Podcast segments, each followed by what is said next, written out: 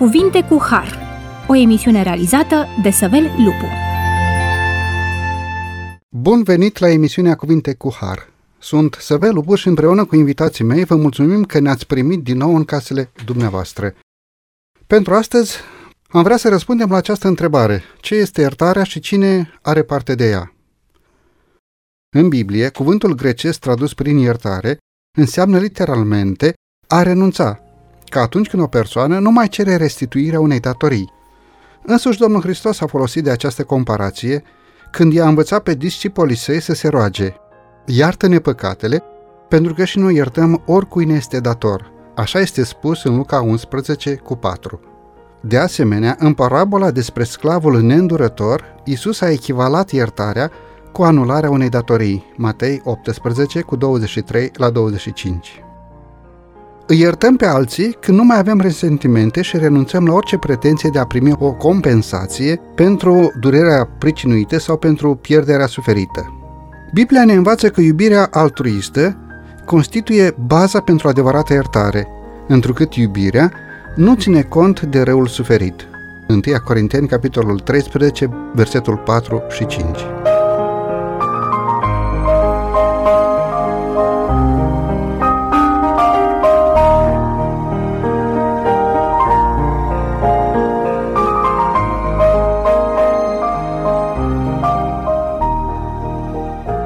Discutăm astăzi împreună cu domnul pastor Rașcu Florin. Bine ați revenit la microfonul emisiunii Cuvinte cu Har. Din nou vă mulțumesc pentru invitație, bine v-am regăsit. Și cu domnul pastor Dorel Lupulesei. Bine ați revenit la microfonul emisiunii Cuvinte cu Har. Mulțumesc pentru invitație. Domnilor colegi, vreau să încep emisiunea de astăzi cu o întrebare. Este greu sau este ușor să iertăm? De fapt, aș vrea să încercăm și o definiție pentru iertarea, dar aș vrea să începem cu acest lucru. E greu să ierți sau este ușor să ierți? Domnule Rașcu, vă rog pe dumneavoastră. Întrebarea dumneavoastră poate să ridice mai multe răspunsuri în funcție de subiectul în cauză. Ți este, de exemplu, foarte ușor să ierți pe cineva pe care îl iubești, îți este foarte greu să ierți pe cineva față de care nu ai niciun sentiment de bunătate față de el. Este foarte ușor și nici măcar uh, nu ai timp să te superi pe cineva care ți-a făcut vreun rău. Dacă înainte de ceea ce s-a întâmplat ai sentimente bune față de el, însă nu accepti ideea că ai putea să ierți pe cineva față de care nici măcar nu ai arătat respect înainte de a se întâmpla răul pe care acea persoană ți l-a făcut. Privind dintr-o altă perspectivă, este foarte ușor să ierți atunci când uh, tu ai o relație foarte bună cu Dumnezeu, iar pe cei din jurul tău îi privești ca fiind copiii lui Dumnezeu și implicit frații tăi, este foarte greu să ierți atunci când percepția ta față de Dumnezeu este una confuză. De cele mai multe ori, iertarea ține foarte mult de felul în care noi îl percepem pe Dumnezeu. Necunoașterea de Dumnezeu îngreunează foarte mult procesul iertării, îngreunează foarte mult uh, deschiderea noastră față de cei din jur, acceptarea lor, înțelegerea pe care noi o putem acorda celor care ne-a greșit. Din potrivă, atunci când nu-L cunoști pe Dumnezeu, mai mult decât atât, vei reacționa foarte crud cu cei care au greșit, nici pe departe nu-ți pui problema dacă ar trebui să îl ierți sau nu. Iar dacă cineva îți propune un astfel de exercițiu, devii chiar violent și spui este impardonabil ceea ce mi-a făcut, cum poți să crezi că aș putea să iert așa ceva? E foarte discutabilă iertarea în funcție de felul în care tu te raportezi la Dumnezeu, pe de o parte, și de felul în care tu te raportezi emoțional la cel care ți-a greșit. Domnule Dorel, când devine iertarea mai ușoară? Repet aceeași întrebare. E ușor sau e greu? Cum facem ca iertarea să devină ceva natural, ceva mai ușor pentru noi oamenii? Eu aș adăuga la ceea ce spunea Florin. Atunci când îl cunoști pe Dumnezeu, percep iertarea altfel decât o percep dacă nu-L cunoști pe Dumnezeu. În momentul când uh, ai o relație cu Dumnezeu profundă și iertarea este ceva profund, dacă relația cu Dumnezeu este superficială sau lipsește cu desăvârșire, atunci iertarea este ceva superficial. Iertarea trebuie să implice uitarea greșelii care ți-a fost făcută. Și lucrul acesta numai Dumnezeu poate să realizeze prin noi. Dacă iertare se rezumă doar la te iert, dar nu pot să uit, atunci aceasta nu este iertare. Fără a-L cunoaște pe Dumnezeu, iertarea este superficială. Mark Twain spunea că iertarea este mireasma pe care Violeta o lasă pe călcâiul celui care a strivit-o. Această definiție oarecum a devenit celebră pe lângă alte definiții celebre. Am scris pe această bucată de hârtie mai multe definiții asupra cuvântului iertare și la momentul potrivit o să revenim asupra lor. Aș vrea să prezentăm definiția asupra acestui cuvânt, iertare, și apoi să ne întoarcem asupra ceea ce spune Sfânta Scriptură despre iertare. Domnule Florin, ce ne spune dicționarul explicativ al limbii române? Este foarte interesant felul în care definește Dexul uh, termenul acesta de iertare.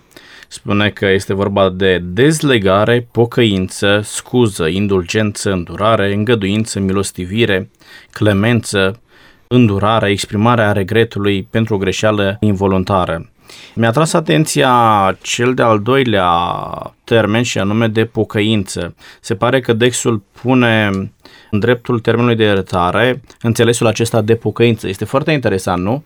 Mai ales că unii oameni folosesc sensul acesta, folosesc termenul de pocăință într-un sens peiorativ și îți spune pocăitule, ca și cum ar fi cel mai mare rău care ți s-ar putea întâmpla în viața aceasta ca tu să fii pocăit. Probabil că și termenul acesta de iertare ar fi un mare rău dacă ei l-ar exercita, cei care folosesc în sens peorativ uh, termenul de iertare. Dar, într-adevăr, iertarea presupune un proces al pocăinței, uh, adică acea întoarcere cu totul înspre Dumnezeu. Termenul uh, din limba greacă metanoia, care este transliterat, tradus cu pocăință, înseamnă schimbarea modului de a gândi, schimbarea gândirii, schimbarea mentalității. Ei bine, atunci când te întorci la Dumnezeu, spune la un moment dat Apostolul Pavel în Roman, capitolul 12, de la versetul 1 mai departe, vă îndemn, dar frați fraților, pentru îndurarea lui Dumnezeu să vă prefaceți prin înnoirea minții voastre. Și aici este folosit sensul acesta de metanoia, de pocăință. Înnoirea minții presupune acel proces în care tu te întorci la Dumnezeu, iar a sta față în față cu Dumnezeu creează o altă perspectivă a ta asupra lumii și asupra vieții. Îți este mult mai la îndemână să înțelegi pe oameni, să înțelegi că acele greșeli pe care ei le comit au în spate o altă forță, o forță malefică numită Satan, uh, vrăjmașul atât al lui Dumnezeu cât și a oamenilor și îi vei trata pe oameni în, din perspectiva aceasta, din perspectiva dragostei lui Dumnezeu, dar și din perspectiva a statutului de victimă pe care îl are acel om care se lasă condus de Satan. În momentul în care are loc pocăința în viața ta, îți este mult mai la îndemână să înțelegi ce înseamnă iertare și să acorzi acest exercițiu. Uitați-vă că, practic, iertarea este o raportare emoțională la cel de lângă tine, dar e o raportare emoțională venind pe un fond rațional ca să poată exista acea iertare autentică de care faceați vorbire mai înainte, nu cred că există și o iertare uh, falsă și o iertare autentică. Este iertare sau neiertare. În momentul în care tu îl înțelegi pe Dumnezeu, spune la un moment dat 1 Ioan capitolul 4 versetul 8, cine nu iubește n-a cunoscut pe Dumnezeu pentru că Dumnezeu este dragoste. Atunci când îl cunoști pe Dumnezeu, reușești să iubești pe cei din jurul tău și implicit vei reuși, vei avea capacitatea intrinsecă de a acorda iertare celui din jurul tău. Necunoscându-L pe Dumnezeu, neavând loc acest proces al pocăinței, a te întoarce cu fața spre Dumnezeu și să vezi prin ochii lui Dumnezeu pe cei care îți greșesc, nu vei avea capacitatea să ierți pe cei de lângă tine. Frumos ceea ce spuneți dumneavoastră și anume faptul că iertarea ține și de modul în care omul înțelege să se întoarcă cu fața spre Dumnezeu, cum primește el iertare de la Dumnezeu și la rândul lui persoana respectivă să ofere iertare pentru altul. Și eu aș adăuga, când vorbim despre iertare, aceasta implică cel puțin două persoane. Unul cere iertare, celălalt oferă iertare. Ambele persoane, dacă îl au pe Dumnezeu, atunci iertarea este autentică. Dacă una din persoane doar privește iertarea din perspectiva lui Dumnezeu și cealaltă nu, iertarea este doar pe jumătate, aș zice eu. O altă definiție devenită celebră este ceea ce a spus Napoleon Bonaparte în legătură cu iertarea. El spunea, iertarea înseamnă a te ridica mai pe sus decât cei ce te-au insultat, adică să fii superior față de acești oameni prin atributul tău cel porți în inimă de a te raporta la Dumnezeu. Și are dreptate ceea ce spune Napoleon, pentru că a avea capacitatea să iei pe cineva presupune că tu ai capacitatea de a vedea ceea ce se întâmplă în jurul tău mai presus decât îl vede cel care are nevoie de iertare. Îți dai seama că cel care a greșit este o victimă a lui Satan, îți dai seama că există mai presus de toate un Dumnezeu care are putere să ierte, există un Dumnezeu care ție îți dă această capacitate de a ierta, te vei împrumuta de la Dumnezeul acesta cu putere de a transmite mai departe, iar toate lucrurile acestea presupune o notă de superioritate. A coborâ la același nivel cu cel care ți-a greșit, ai răspunde cu aceeași monedă sau a răspunde mai răutăcios decât el uh, ți-a făcut, înseamnă cea mai joasă speță de a trăi pe pământul acesta. Dacă vrei să arăți că ești superior, că ai un caracter nobil, că ai uh, potențial oferit din partea lui Dumnezeu, acordă iertare, înțelege pe cei din jurul tău, iartă atunci când îți greșesc, pentru că atunci este un lucru deosebit. Nu să iubești atunci când se oferă dragoste cu nemiluita, ci să ai capacitatea de a iubi pe cel care îți vrea răul, care, ce spunea Iisus Hristos, și păgânii, uh, să iau în brațe, să-i sărută Fac și la să fel. Dar lucru deosebit este să ai capacitatea să iubești pe cel care îți vrea răul. Marele teolog Augustin spunea de asemenea o definiție care a rămas peste ani, suferi pe urma unei nedreptăți din partea unui om rău, iartă-l, ca să nu fiți astfel doi oameni răi. Foarte interesantă declarația aceasta. Neacordând iertare, automat vei deveni probabil mai rău decât cel care ți-a greșit. Pentru că neacordând iertare, în minte mereu vei făuri planuri de răzbunare pentru cel care ți-a greșit. Și caracterul va fi caracterul unui om rău. Nici de cum bun. Legat de lucrul acesta, spunea la un moment dat Confucius cum trebuie să procedezi pentru a extirpa răul din lume. Spune, răspunde binelui cu bine și răului cu bine și astfel tot răul se va preface în bine. Adică, indiferent de felul în care se raportează omul la tine, tu transmite bunătate. Spune la un moment dat Apostolul Pavel, nu vedeți voi că bunătatea lui Dumnezeu vă îndeamnă la pocăință? Nu este altceva care să îl determine pe celălalt să-ți ofere iertare decât bunătatea pe care tu o transmiți. Pentru că așa cum tu la un moment dat contabilizezi iertarea pe care o transmiți altuia, tu la rândul tău vei avea nevoie la un moment dat de iertare și te vei simți bine, te vei eh, simți împlinit ca tu să primești iertare de la altcineva. Ei, iertarea pe care o poți primi vine doar din bunătatea pe care Dumnezeu o împrumută omului care vrea să se împrumute de la Dumnezeu și omul acela poate să ți-o transmită și ție. Iar tu, dacă te simți bine când primești iertare, asigură-te că vei face același bine și celui de lângă tine care îți greșește. Dacă răsfoim un pic paginile internetului, sau uh, presa scrisă, găsim foarte multe definiții pentru iertare. Îmi place și ceea ce spune Cristina Balduin, și anume, iertarea este actul prin care admitem că suntem ca alți oameni. Adică acel act prin care noi înțelegem pe cei de lângă noi și faptul că la un moment dat și noi putem greși. Și avem nevoie de iertare. Fiecare. Și avem nevoie de Dumnezeul nostru care să ne ierte și chiar de Și de iertarea semenii noștri. semenilor Iertarea noștri. Semenilor. Mulțumesc tare mult! E momentul să luăm aici o scurtă pauză muzicală, după care vom reveni la microfoanele emisiunii Cuvinte cu Har.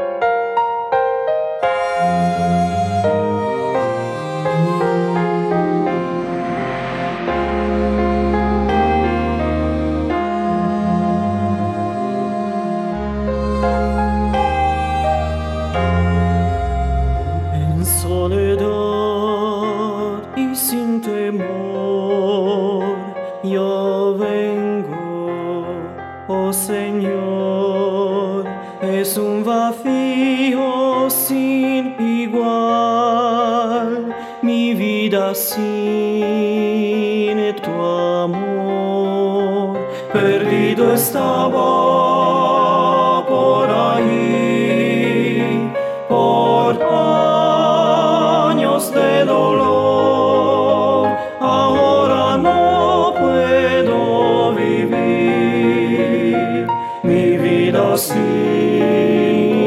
tu amor. Alabad y glorificad su nombre es amor. sé que todo es vanidad sin mi Salvador. Aleluya, gloria, in excelsis Deo. Aleluya, gloria, in excelsis Deo.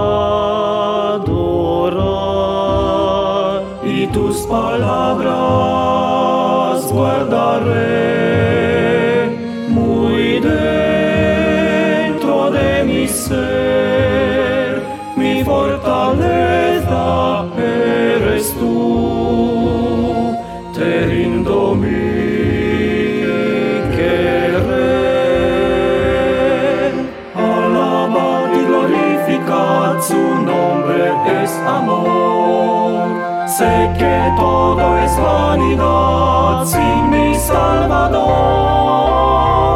Aleluya, gloria, in excelsis Deo. Aleluya, gloria, in excelsis Deo.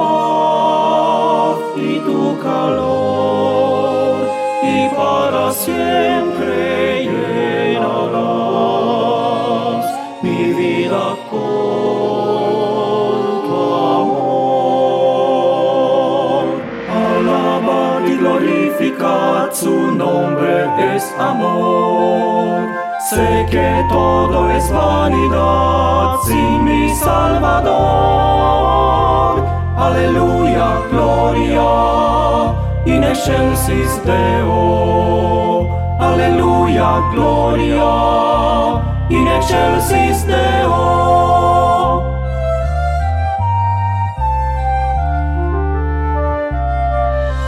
Alabad y glorificad su nombre es amor.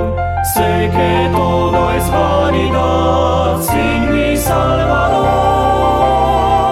Aleluya, gloria, in excelsis Deo. Aleluya.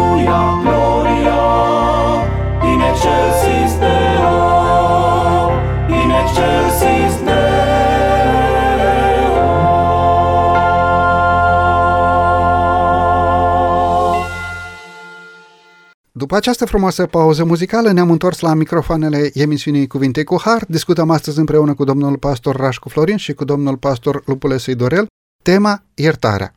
În prima parte a emisiunii de astăzi am încercat să dezbatem, să prezentăm câteva definiții devenite celebre de-a lungul timpului, în care personalități, oameni au încercat să definească iertarea. Aș dori să facem un pas înainte, să ne întoarcem spre Sfânta Scriptură. Cum definește Biblia iertarea? Avem o definiție în Sfânta Scriptură exhaustivă despre iertare sau Sfânta Scriptură ne spune mai mult ce face iertare decât să definească iertare? Ce spune Biblia despre iertare? Domnule Florin, vă rog. La un moment dat, ucenicii au o dispută cu Domnul Isus Hristos pe tema iertării și um, unul dintre curajoșii grupului de ucenici îl întreabă pe Isus Hristos de câte ori să iert pe fratele meu. De șapte ori, uh, ce îi se părea foarte mult. Și atunci Isus Hristos îi spune nu de șapte ori, ci de 70 de ori câte șapte. În momentul în care stai să calculezi, și asta raportat la o zi era discuția, dacă stai să calculezi de vreo 490 de ori pe zi, nu știu dacă cineva își ia timp să calculeze, mi-ai greșit odată, mi-ai greșit de două ori, mi-ai greșit de trei ori, dar nu despre asta este vorba, ci Iisus Hristos spune că nu există un număr limită, nu există uh, o limită la care să ajungi să spui de aici mai departe nu iert. La acel moment, Petru nu este pus în situația de a cere iertare prin cuvinte. De fapt, Petru se așează în acea atitudine care are nevoie de iertare, privește la Domnul Hristos ca la un iertător care are milă de el. Aș vrea să subliniem un pic textul din Matei 6 cu 12, pentru că este legată în acest verset și atitudinea noastră față de cei care ne greșesc nouă. Domnule Dorel, ce spune acest verset și cum comentați versetul respectiv? Matei 6 cu 12 și ne iartă nouă greșelile noastre, precum iertăm și noi greșiților noștri. Iertarea în Biblie este prezentată într-un mod practic. Sfânta Scriptură leagă iertarea pe care noi o primim din partea lui Dumnezeu de felul cum iertăm pe cei de lângă noi. Este imposibil să fii iertat, conform Sfintelor Scripturi, dacă tu nu oferi iertare. Condiția ca să fii iertat este să ierți. Să ierți pe cel care îți greșește, ca la rândul nostru și noi să fim iertați de Dumnezeu. O altă condiție a iertării, o de Sfânta Scriptură, este mărturisirea greșelii. Dacă ne mărturisim păcatele, El este credincios și drept ca să ne ierte păcatele noastre. Mărturisire și iertarea semenilor care greșesc sunt cele două condiții pentru a putea primi iertarea din partea lui Dumnezeu. Mulțumesc. Doar două versete mai la vale. Biblia spune, dacă iertați oamenilor greșelile lor, și Tatăl vostru cel ceresc va ierta greșelile voastre. Dacă nu iertați oamenilor greșelile lor, nici Tatăl vostru nu vă va ierta greșelile voastre. Domnule Florin, Până unde merge această limită a iertării? Pentru că ați început să spuneți în discuția dintre ucenici și Mântuitorul, Petru zice până la șapte ori, iar Domnul Hristos răspunde nu până la șapte ori, ci de 70 de ori câte șapte. Acolo nu este o extensie prea mare sau un ideal, o limită prea suspusă? Dacă este să pui o limită a iertării în dreptul unui om, poți să-i spui uh, tu ai dreptul să nu mă ierți în momentul în care tu nu mai greșești. Aceasta poate fi o limită a iertării, deși Dumnezeu nu-ți cere lucrul acesta. Atâta timp cât tu ești un om păcătos, atâta timp cât tu ierți, nu poți să emiți pretenții la cei din jurul tău să nu păcătuiască împotriva ta pe care de consecință tu trebuie să ierți.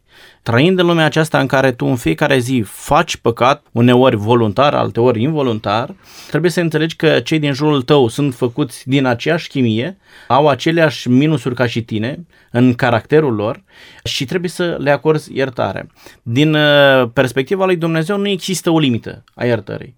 Dumnezeu a iertat într-un mod infinit lumea aceasta, în condițiile în care noi nu meritam, spune 5 cu 8 romani. Când noi eram vrăjmași lui Dumnezeu, Hristos și-a arătat dragostea față de noi, a venit pe pământul acesta și a iertat. Știți cum se întâmplă? În momentul în care se acordă iertare, cineva câștigă și cineva pierde. Dacă e să facem anumite calcule matematice. Vă aduceți aminte de parabola aceea în care stăpânul trebuia să ierte datoria unui slujitor și spune cât trebuie să îndatorez? Păi 100 de mii de galbeni ia frumos pixul și șterge toată datoria. Cel căruia i s-a șters datoria a câștigat, a fost iertat. Dar cine a pierdut? Stăpânul, pentru că nu și-a mai încasat uh, banii care trebuia să-i dea slujitorul respectiv. Iisus Hristos își pierde viața în momentul în care vine pe pământul acesta și moare pentru omenirea aceasta. Este dispus să sacrifice, este dispus să ofere ceva pentru ca să aibă loc iertarea aceea. Ei, oamenii sunt... Uh, indispuși să ofere iertare pentru că știu că trebuie să ofere ceva. Și trebuie să ofer ce în momentul în care ierți? Păi trebuie să oferi disponibilitatea ta de a nu mai fi orgolios. Da? Pentru că de cele mai multe ori nu iertăm din orgoliu. Cele mai mari conflicte, cele mai mari tensiuni în relațiile interumane vin din lucrurile banale nu te iert pentru că nu mi-ai întins mâna la intrare în momentul în care ai intrat în biserică, nu te iert pentru că te-ai uitat urât, nu te iert pentru că nu mi-ai răspuns la telefon și așa mai departe. Uh, sunt uh, anumite banalități peste care nu putem trece datorită orgolului pe care noi îl avem. Trebuie să renunți, să sacrifici orgolul tău ca să ai capacitate să lăsi pe omul acela. Nu există o limită a iertării. Ierți ori de câte ori ți se greșește. Ați readus în discuție cele câteva cuvinte din introducere prin care spuneam că în Nou Testament cuvântul grecesc tradus pentru iertare înseamnă literalmente a renunța ca la o datorie. Și în Matei 18 cu 23 la 35 descoperim această parabolă despre sclavul neîndurător care a primit iertare din partea stăpânului, dar la rândul lui nu a mai fost dispus să ofere iertare celui care era lui dator. Vom discuta un pic uh, în cadrul emisiunii de astăzi și acest aspect din parabola din Matei capitolul 18. Vreau să ne întoarcem un pic spre experiența lui David. David, unul dintre mari bărbați al lui Dumnezeu a Vechiului Testament. Acest bărbat al lui Dumnezeu a înțeles ce înseamnă iertarea sau nu a înțeles ce înseamnă iertarea. E clar că el a și greșit foarte mult. Și e clar că a trăit această experiență a părerii de rău și a regretului pe care dumneavoastră, domnule Dorel, l-ați enunțat ca fiind condiții ale iertării. Ce spune acest bărbat al lui Dumnezeu? În cine și-a pus David speranța iertării? Ce este uimitor uh, și prezintă Sfânta Scriptură este faptul că Dumnezeu condiționează a ne ierta pe noi de felul cum iertăm noi pe, pe cei de lângă noi. Și Domnul Hristos s-a amintit, Domnul Iisus Hristos spunea și ne iartă precum iertăm și noi greșiților noștri și ne iartă nouă greșelile. David uh, avea nevoie disperată de iertarea lui Dumnezeu. Uh, până să primească iertarea, dacă uh, cităm din Psalmul 32, el spune, era într-o stare jalnică în ceea ce privește dispoziția lui sufletească până când și-a mărturisit păcatul și Dumnezeu l-a iertat. David a experimentat iertarea lui Dumnezeu din plin, dar uh, lucrul acesta i s-a întâmplat pentru că și el la rândul lui a iertat. Dacă ne amintim episodul cu Saul, cumpăratul care căuta să îi facă atâta rău nevinovat. Și la un moment dat David are ocazia să se răzbune pe Saul pentru rău care l-a făcut și uh, nu o face, chiar spune împăratului, nu m-am atins de tine, nu am nimic cu tine, te-am iertat pentru tot răul care l-ai făcut. Și în urma experienței Uh, acestea, în ceea ce privește relația lui cu semenii, uh, David trăiește și experiența iertării pe care o oferă Dumnezeu. Deci, la întrebarea dumneavoastră, în cine și-a pus David speranța iertării? Numai în Dumnezeu. Dumnezeu iartă și iartă într-un mod desăvârșit. Dumnezeu iartă și iartă uh, pentru totdeauna și absolut totul fără să mai țină minte, fără să mai readucă aminte de greșelile pe care le-am făcut. El chiar spune, ai milă de mine Dumnezeule, în bunătatea ta după îndurarea ta cea mare, șterge fără de legile mele. Citez din Psalmul 51 cu versetul 1. Foarte frumos acest verset în care David conștientizează faptul că bunătatea lui Dumnezeu este superioară omului. Îmi place de asemenea și textul din Psalmul 86 cu versetul 5, căci tu ești bun, gata să ierți și plin de îndurare cu tot cei ce te cheamă. Deci am putea să adăugăm la condițiile iertării și necesitatea ca omul să cheme pe Dumnezeu să-și mărturisească păcatul și să se apropie de Dumnezeu său. Domnule Florin, vă rog. Întrebați mai devreme dacă David a înțeles ce înseamnă iertare sau nu. Voiam să vă spun și pentru ascultătorii noștri că cel care înțelege cel mai bine iertarea nu este un teoretician al iertării. Cel care înțelege cel mai bine iertarea este acela care a fost iertat, care a primit iertare. David a înțeles iertarea nu pentru că a făcut studii și exegeză pe text, ci a înțeles iertarea pentru că a primit iertare din partea lui Dumnezeu. În timp ce în Psalmul 51 spunea, ai milă de mine, Dumnezeule, în bunătatea ta, reușește în Psalmul 86 să spună, Doamne, Tu ești bun, gata să ieși, plin de îndurare cu toți cei ce te cheamă. De ce reușește ulterior să spună lucrul acesta? Pentru că ai experimentat da, iertarea lui Dumnezeu. Uh, pe de altă parte, cei care uh, experimentează iertarea au capacitate să transmită iertare mai departe. Iar uh, cei care au primit iertarea din partea lui Dumnezeu înțeleg binele care îl provoacă acest proces al iertării și vor putea să transmită mai departe, să facă mai departe un astfel de bine sunt foarte mulți oameni care, poate că într-un mod paradoxal se întâmplă lucrul acesta, care nu acceptă iertare din partea lui Dumnezeu. Neacceptând iertare din partea lui Dumnezeu, nu vei avea capacitatea să transmiți iertare celor de lângă tine care îți greșesc. Unii oameni nu acceptă iertare pentru că acceptarea iertării presupune anumite transformări, anumite schimbări pe care tu trebuie să le faci. Spune la un moment dat Iisus Hristos unei femei păcătoase, uh, unde sunt părășii tăi?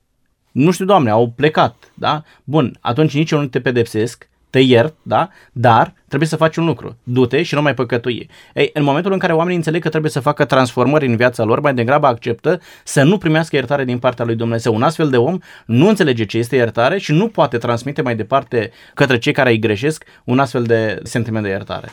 Apropo de ceea ce dumneavoastră spuneați despre experiența acestei femei păcătoase aduse înaintea Domnului Hristos pentru a fi ucisă cu pietre, este valabil cuvântul din Psalmul 103, versetul 11 și 12, care ne spune cât sunt de sus cerurile față de pământ, atât este de mare bunătatea lui pentru cei ce se tem de el.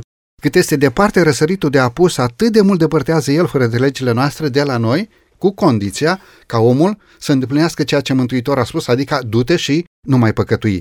Domnilor, ce promisiune este făcută celor care își mărturisesc păcatul? Celor care intră în această stare de a-și recunoaște înaintea lui Dumnezeu vina și de a se umili înaintea lui Dumnezeu. Care sunt aceste condiții, vă rog? Se pot bizui pe iertarea lui Dumnezeu fără nicio rezervă. Ioan spune în epistola sa, uh, întâia epistolă 1 cu 9, dacă ne mărturisim păcatele, este credincios și drept să ne ierte.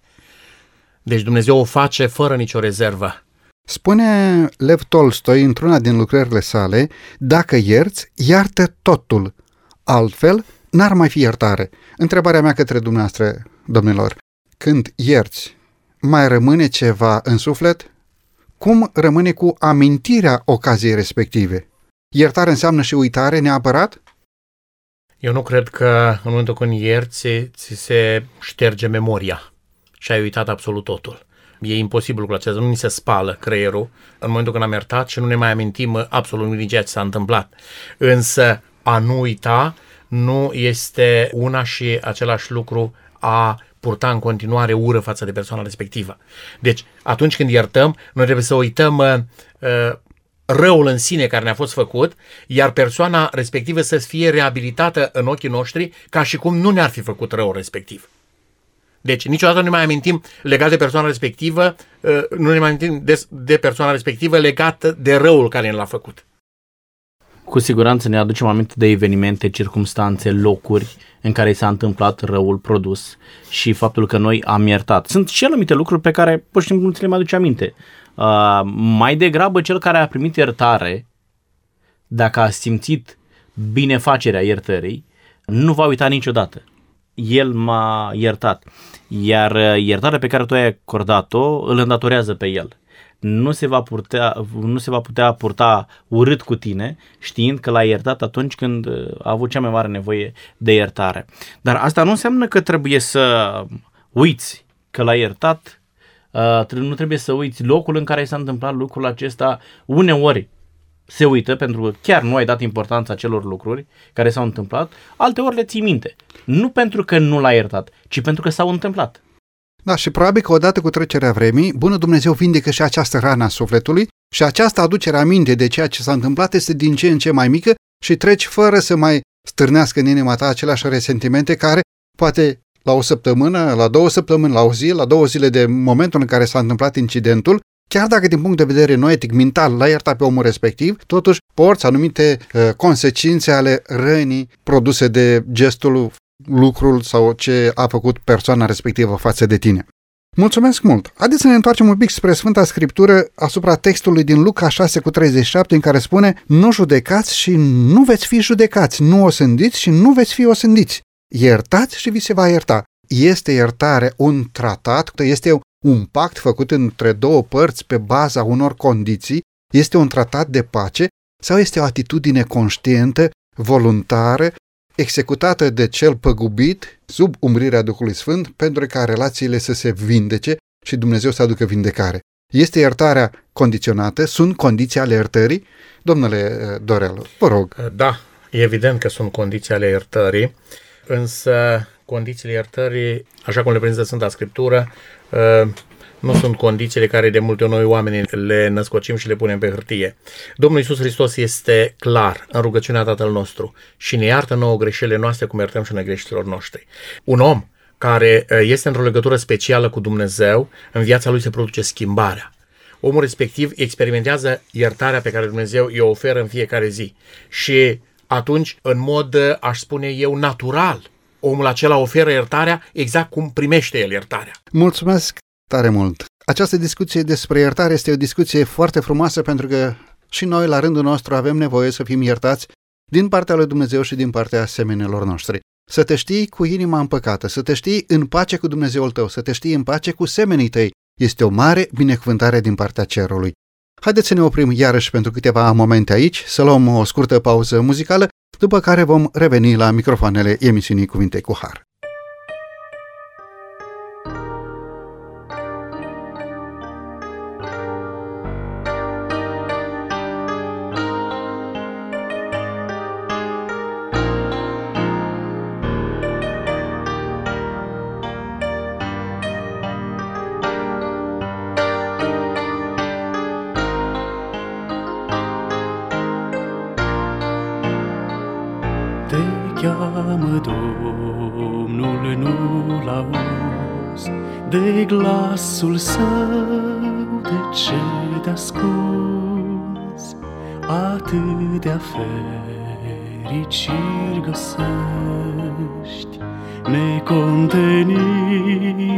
Dacă îl primești.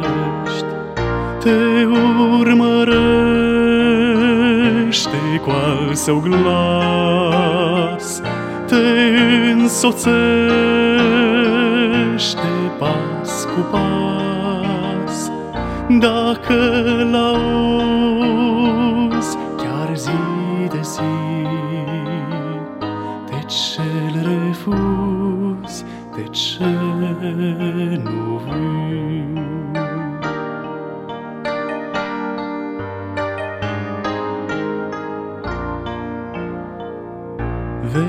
Veghează zilnic viața ta. În tot ce faci Vezi mâna sa. Te îndeamnă glasul lui cel viu O vino azi cât nu-i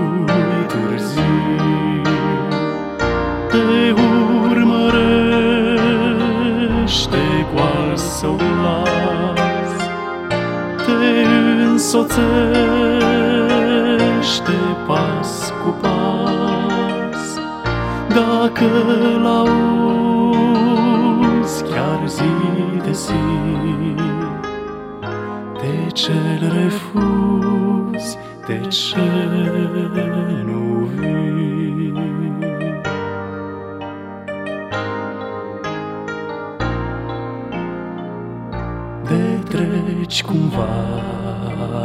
nepăsător pe lângă al tău mântuitor. Gândește-te că într-o zi tot el judecător va fi te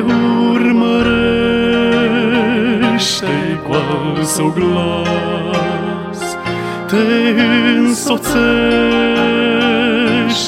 pas cu pas. Dacă l-auzi chiar zi de zi, de ce refuzi, de ce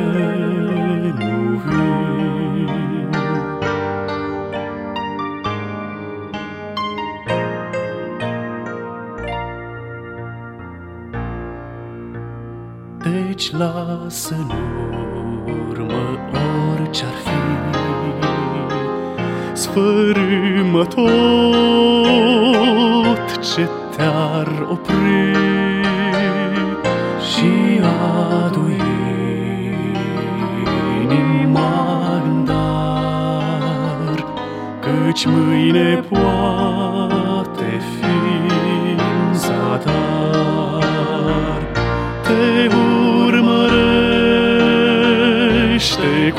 său glas, te însoțește pas cu pas. Dacă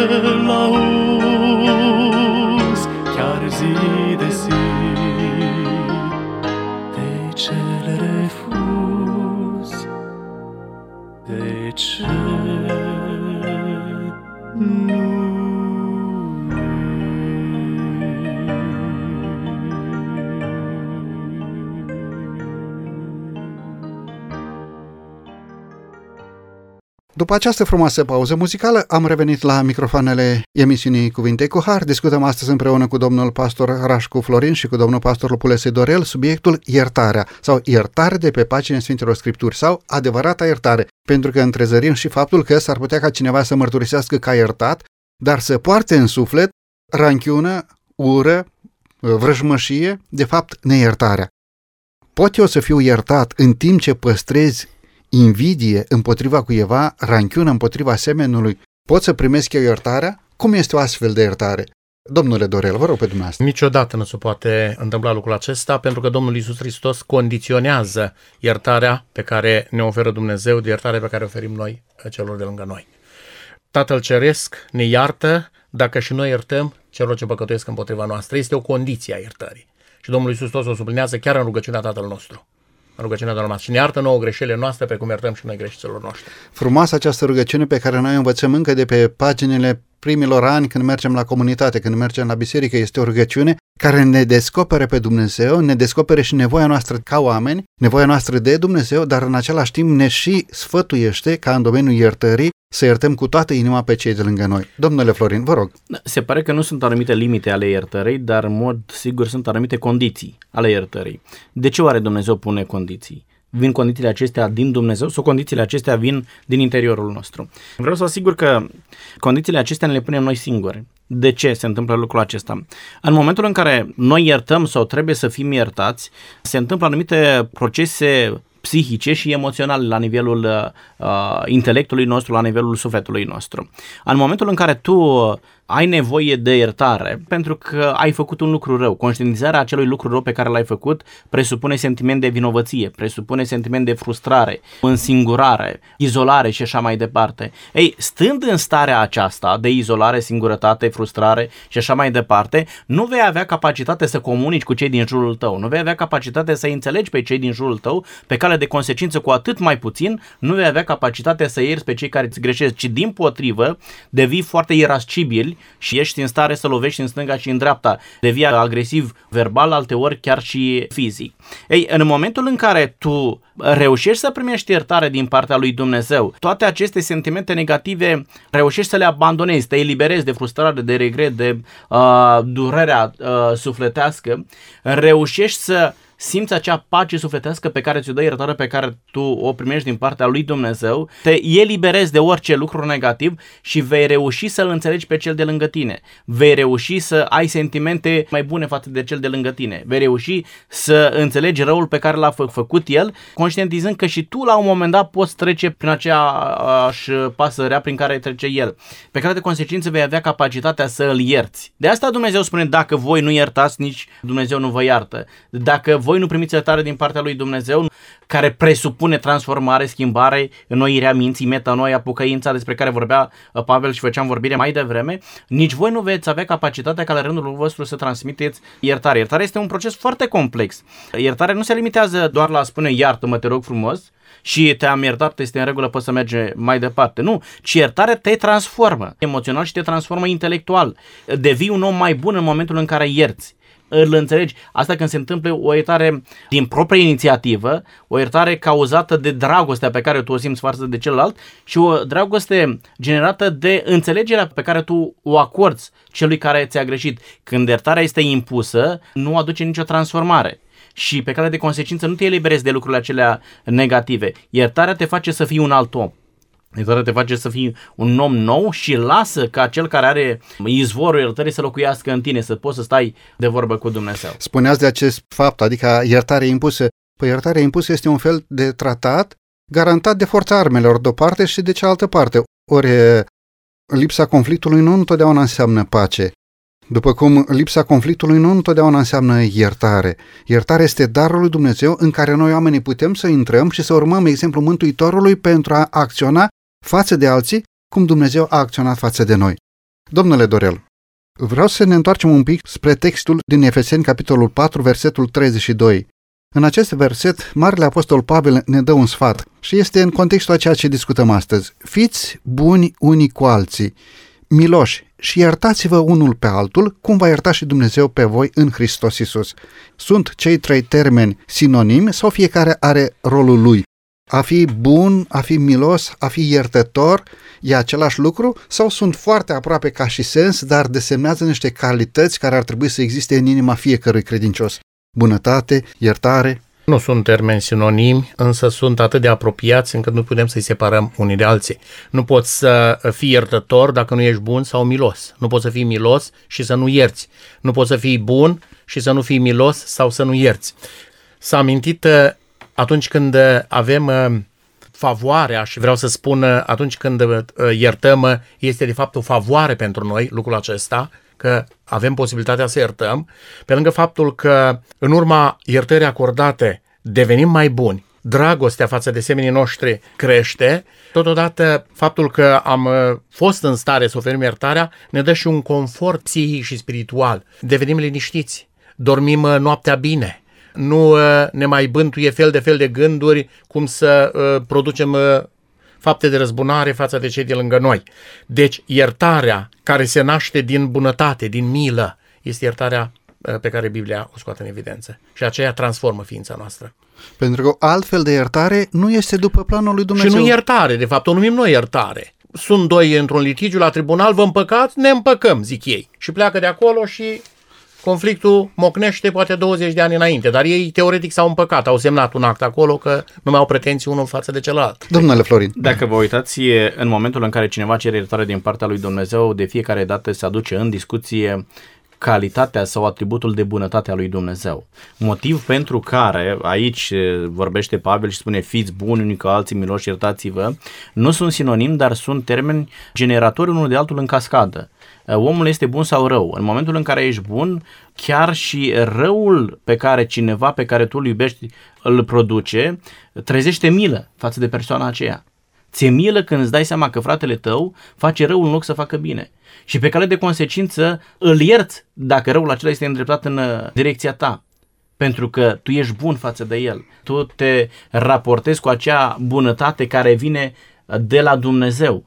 Ei, e o bunătate de aceeași substanță. Nu este în aceeași cantitate cum este la Dumnezeu. Dar bunătatea pe care tu o manifesti ca să poți ierta este de aceeași substanță cu bunătatea pe care Dumnezeu o manifestă în momentul în care te iartă. Pe care de consecință, iertarea pe care tu o acorzi este aceeași iertare, poate nu în cantitate, dar în substanță, aceeași iertare pe care tu ai primit-o de la Dumnezeu, poți să o transmiți celui de lângă tine. Ești bun, vei uh, trata pe cei din jurul tău cu milă și pe cale de consecință îi vei ierta.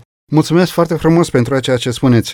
Suntem pe ultimele minute, ultima parte a emisiunii de astăzi și vreau să aduc în discuție o problemă un pic sensibilă. Probabil că cineva dintre ascultătorii noștri se întreabă cam așa și aș vrea să clarificăm chiar în fața ascultătorilor prin intermediul microfoanelor. Oare domnii ăștia care vorbesc la microfon au iertat tot pe inimă către semenii lor? Domnilor colegi, vreau să vă întreb, pentru ca să nu fim ipocriți, în momentul discuției noastre, aveți o problemă, ceva în care să spuneți, domnule, nu pot să-l iert? Domnilor colegi, când vorbim despre iertare, avem ceva pe inimă? Când v-a fost cel mai greu să iertați? Ați avut o ocazie în care, într-adevăr, să fi ajuns într-o situație în care a fost foarte greu, v-a fost foarte greu să oferiți iertarea, domnule Dorel și apoi domnule Florin. Da, îmi vine în minte o situație de felul acesta, cu vreo 15 ani în urmă sau poate mai mult, am trecut printr-un moment de felul acesta și mi-a fost greu o perioadă de timp, cu toate că a fost o luptă ca să iert și greutatea n-a venit din faptul că trebuie să iert. Eram conștient că trebuie să o fac pentru că eram motivat de faptul că Dumnezeu mi-a oferit iertarea. Greutatea a venit din faptul că nu m-aș fi așteptat niciodată de la persoana respectivă să greșească în felul acesta față de mine. Și ori de câte ori căutam să îmi alung din mintea mea ideea să mai por ranchiună, îmi venea în minte, dar cum a putut să facă așa ceva? Și a fost o luptă, a fost o luptă de o perioadă, eu știu, poate câteva săptămâni, să uit iarăși îmi venea în minte ideea, dar cum a fost posibil să fac așa ceva? Sunt momente în viața noastră când ni se întâmplă astfel de scene, dar și în ocazie de felul acesta nu trebuie să uităm că Dumnezeu ne-a iertat în Isus Hristos. Și atunci, prin rugăciune, cu ajutorul lui Dumnezeu, putem trece peste momentele de felul acesta. Problema apare nu la nivelul rațiunii, nu. a ceea ce înțelegem, problema apare la nivelul simțămintelor exact, și Dumnezeu exact. să ne dea exact. puterea ca la nivelul simțămintelor să avem biruința. Mulțumesc frumos, domnule Florin. Nu am avut experiențe atât de deosebite în viață în care să-mi fie extrem de greu să iert pe cineva. E drept, am avut multe tensiuni, conflicte, neajunsuri, neplăceri, însă eu mi-am creionat o anumită filosofie de viață legată de iertare și anume mi-am spus că eu mă iubesc prea mult pe mine ca să nu iert pe cineva, pentru că îmi dau seama că în momentul în care nu iert pe cineva, primul prejudiciat sunt eu nu tratez lucrurile superficial în momentul în care există o problemă, mă implic emoțional foarte mult și atunci nu pot să dorm noaptea, nu am liniște, mă frământ și așa mai departe. Și prefer să iert, să uit, să merg mai departe, ca să nu mai este tensiunea aceasta interioară, cel puțin în mine. Este drept că iertarea trebuie să elibereze total și de resentimente. Aici cred că mai, mai este de lucru. Îți mai aduce aminte câteodată, ești mai circunspect în relație cu cel care ți-a greșit și față de care ți-a fost foarte greu să acorzi o iertare. Mai ales dacă cel care ți-a greșit este foarte aproape de tine, este prietenul tău cel bun, este soțul tău, este soția ta și depinde și de adâncimea rănii produse prin greșeala celuilalt. Vedeți, aici deja am uh, băgat foarte multe elemente care complică foarte mult ecuația aceasta. În momentul în care este vorba de un membru al familiei, nu poți să ierși și să mai rămână resentimente, că atunci te-ai ruinat. Ori găsești resurse și sunt acele momente în care efectiv te prăbușești pe genunchi și strigi la Dumnezeu. Doamne, dăm putere să iert, pentru că altfel sunt cel mai nenorocit dintre oameni, da? cum spune Apostolul Pavel da? mă port aspru cu trupul meu, îl țin în stăpânire, da? ca nu după ce eu propovăduiesc altora și vorbesc cu oamenilor despre iertare, eu însumi să fiu lepădat. Nu poți să faci lucrul acesta. Când este vorba de membrii din familie, atunci dai seama că trebuie să ierți și să elimini orice resentiment din viața ta. Și nici nu poți să te mai uh, porți cu o anumită circunspecție că sunt ai tăi, trebuie să fii deschis, te faci vulnerabil în fața lor în continuare. Când este vorba de cineva din afara familiei, este foarte bine să ierți, este foarte bine să te eliberezi de tot ce este rău, dar în același timp se creează o notă de circunspecție față de cel care greșește și mai ales față de cineva care greșește într-un mod repetat, voluntar și cu o anumită determinare. Pentru chiar ultimele momente din emisiunea de astăzi, doresc să vă întreb, domnilor colegi, care este rolul împărtășanii sau a cinei Domnului sau ce a rânduit Domnul Hristos în legătură cu iertarea în această ocazie specială a cinei Domnului. La împărtășanie, oamenii sunt sfătuiți să se apropie, să se ierte și să primească iertare din partea lui Dumnezeu. Domnule Dorel. Pe lângă faptul că cina Domnului este o comemorare a morții Domnului Isus Hristos și o amintire a făgăduinței că El va reveni din nou, cina Domnului este un moment de cercetare lăuntrică, un moment de pregătire interioară înainte de a te împărtăși cu aceste simboluri trupul și sângele Domnului Isus Hristos. Și această pregătire implică uh, refacerea relațiilor pe verticală și pe orizontală. Refacerea relațiilor între noi și seminii noștri și relația noastră cu Dumnezeu. Aș uh, cita din Matei legat de cina Domnului vis-a-vis de iertare. În Matei, capitolul 5, Domnul Iisus tot spunea, dacă iubiți numai pe cei ce vă iubesc, ce răspată mai așteptați, nu fac așa și vameșii. Și dacă îmbrățișați cu dragoste numai pe frații voștri, ce lucruri neobișnuit faceți? Oare păgânii nu fac la fel? Voi fiți dar desăvârșiți după cum Tatăl vostru cel ceresc este desăvârșit. Mi-ar plăcea ca Dumnezeu să îmi ceară să fiu desăvârșit în uh, punctualitatea la a merge la biserică să fiu uh, desăvârșit în ceea ce privește citirea Bibliei în fiecare zi. Dar uh, aici Dumnezeu ne cere desăvârșirea prin uh, cuvintele Domnului Isus Hristos în a ierta, a iubi pe oameni. Și acum întreb eu, e posibil să iubești și să ierți pe cei care îți fac rău mereu, ca așa spune aici, pe vrăjmași. Din punctul meu de vedere, omenește nu este posibil.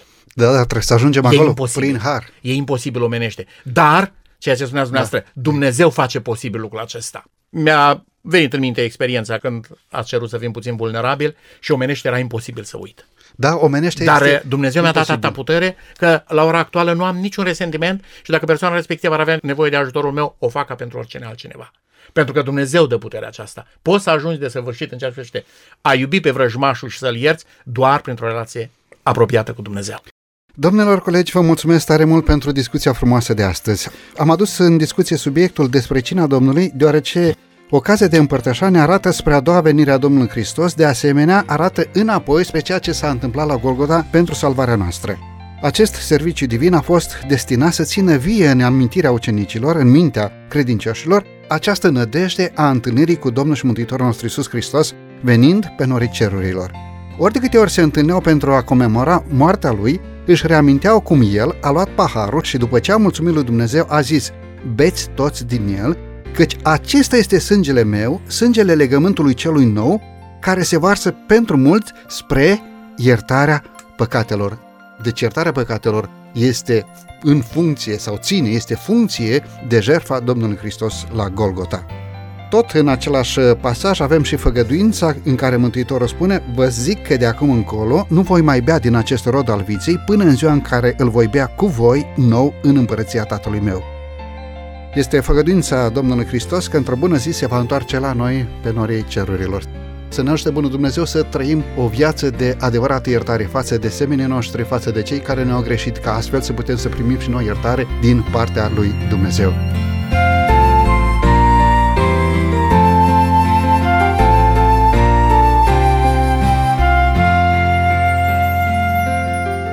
Stimați ascultători, vă mulțumim din toată inima pentru că ne-ați primit din nou în casele dumneavoastră. De la microfonul emisiunii Cuvinte cu Har Săvelupu, iar din regia tehnică domnul Teodorescu Cătălin, vă mulțumim pentru atenția acordată. Până data viitoare, bună Dumnezeu să fie cu noi cu toți. La revedere!